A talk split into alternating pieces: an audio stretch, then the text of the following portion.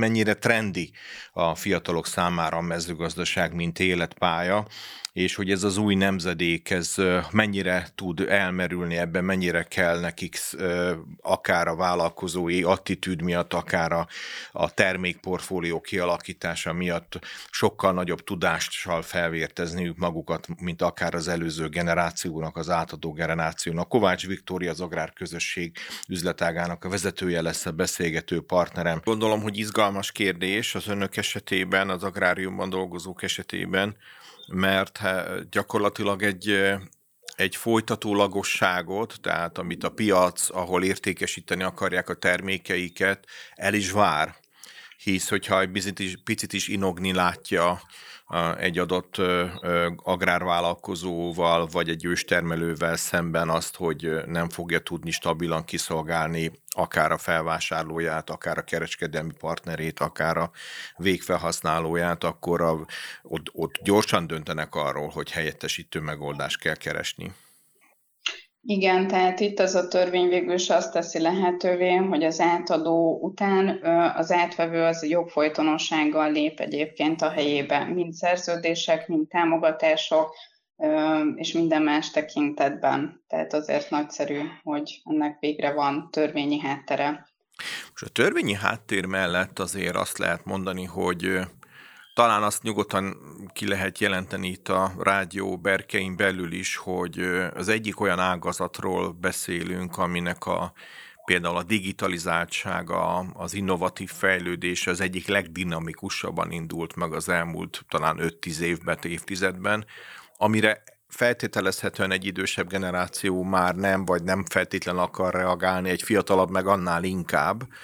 hogy hogy látják ezt önök egyébként, hogy ezek a fajta innovatív digitalizáltság felé, ugye precíziós mezőgazdaság irányában történő előrelépések, ezek mennyire ragadják meg a fiataloknak a figyelmét, koncentrációját, hogy na igen, akkor ha a helye, helyébe lépek apunak, nagyapának, akárkinek, mhm. akkor ezt, ezt akkor innentől kezdve én így fogom csinálni, nem pedig amúgy.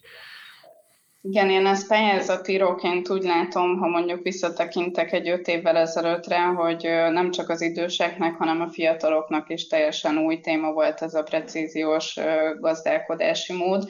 És két évvel ezelőtt megjelent ugye erre egy pályázati támogatás, és azok, akik ugye ezt megnyerték, azok a termelők most vannak már a zárás megvalósításnak az időszakában, és azt tudom elmondani, hogy igen fogékonyabbak rá egyébként a fiatalok, főleg akik egyetemi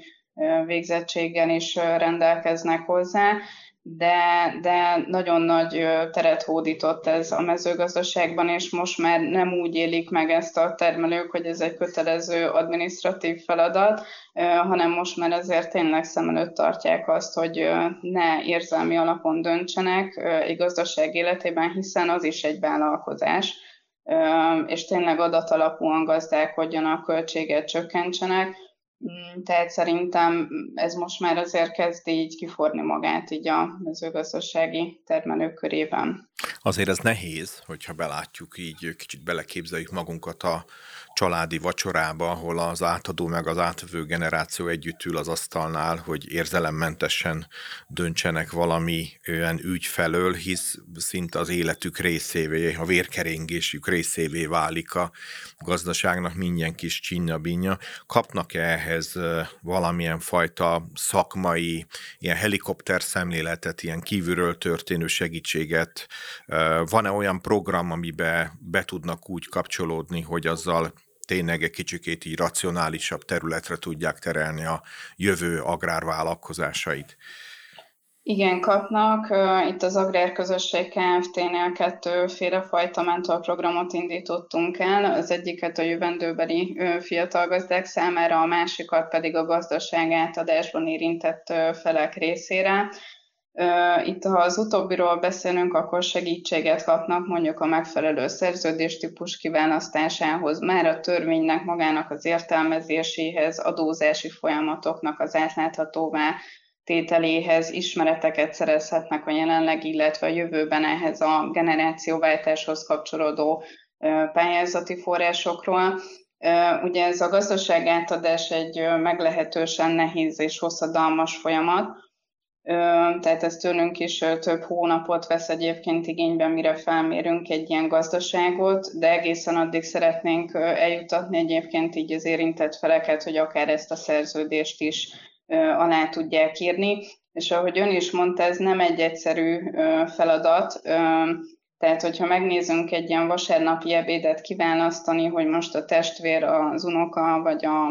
gyermek vigye tovább a, a gazdaságnak a, a főbb irányítását, vagy, vagy akár a tulajdonlását, ugye ebben is tudunk segíteni, és próbáljuk azért úgy terelni a gazdálkodókat, hogy tényleg a legmegfelelőbb személyt válasszák ki ugye a gazdaságnak a, a továbbvitelére. Hm.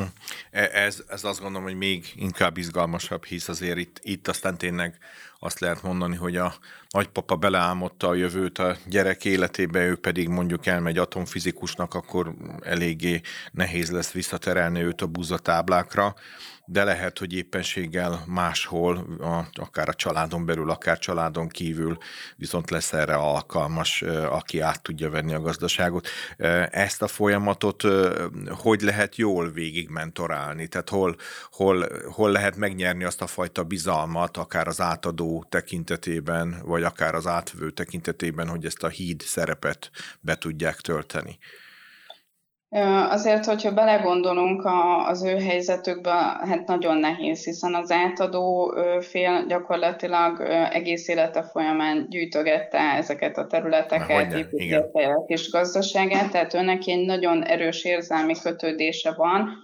én megpróbálom általában reálisan látni így a családon belüli képet, nyilván vizsgáljuk hozzá a, tehát az átvő, potenciális átvevőknek a képzettségi szintjét, a szakmai gyakorlatát, hogy milyen szerepet töltenek be jelenleg ugye a gazdaság életében, és ott, ahol nem sikerül egyességre jutnunk, ott is tudunk azért felajánlani többféle fajta opciót, tehát nem biztos, hogy az a kimenetelen, hogy az az egy gazdaság, az egybe fog maradni, az is lehet, hogy két nagyobb gazdaságra fog majd ez későbbiekben ugye oszlani, és megpróbálunk olyan támogatási lehetőségeket is ajánlani így a jövőben, amikkel ugye azért a következő 7 éves ciklusban ott igen nagyot fejlődhetnek ezek a gazdaságok. Úgyhogy ez egy nagyon-nagyon nehéz feladat, pont ezért. Igen. Igen, egy, egy, egy záró kérdést azért még azt gondolom, hogy a beszélgetésünk megérne. Beszélgetünk generáció átadásról, de nyilván lehetnek olyan kezdeményezések is, akár az elmúlt éveknek a, a tudatos szemlélete, tehát környezetvédelmi, környezettudatos, körforgásos szemlélet, zöld szemléletek miatt, hogy valakik elkezdtek valamit picibe egy tanyagazdaságon, és ráéreztek ennek az ízére, és úgy érzik, hogy ezt tudnák nagyobban, jobban is csinálni, tudatosabban szervezni a gazdaságukat. Viszont ahogy ön is említette a beszélgetés elején, ez egy tőke igényes vállalkozási forma. Van-e olyan fiatalok számára elérhető támogatási forma, ami esetleg ezen túllendíti őket ezen a kezdeti nehézségen, és segít beindítani a gazdaságukat? Igen, a következő 7 éves ciklusban egyébként nagyjából olyan 10 milliárd euró lesz a támogatási keret, és idén év végére, illetve jövő évben várjuk dömpingszerűen megjelenni ezeket a pályázatokat, és várható megint fiatal mezőgazdasági termelők számára ugye induló támogatás. Ez egy egyösszegű általány, gyakorlatilag a gazdaságnak a fejlesztési céljaira tudják felhasználni, de akik már gazdálkodnak, mondjuk már néhány éve rendelkeznek valamennyi termelési potenciállal, ők mondjuk kisüzemek fejlesztése pályázaton, illetve más beruházási felhívásokon ugyanúgy tudnak indulni. Nyilván eltérő intenzitásokkal jelennek meg ezek a pályázatok, de nagyon központi szerepet fog kapni a gazdaságfejlesztés, az állatjólét, a zöld célok, a generációváltás, fiatal mezőgazdasági termelőknek a támogatása, tehát ők várhatják azt, hogy sokkal magasabb intenzitással tudnak ezeken a pályázatokon sikeresen indulni és a későbbiekben fejleszteni. Én úgy gondolom egyébként, hogy minden mezőgazdasági szereplő fog találni magának megfelelő pályázatot a következő hét évben. Nagyon szépen köszönöm. Kovács Viktória, az Agrárközösség Kft. pályázat üzletágának vezetőivel beszélgettünk az agrárgazdaságon belüli generációváltásról, az ezt támogató mentorprogramokról és lehetséges pályázati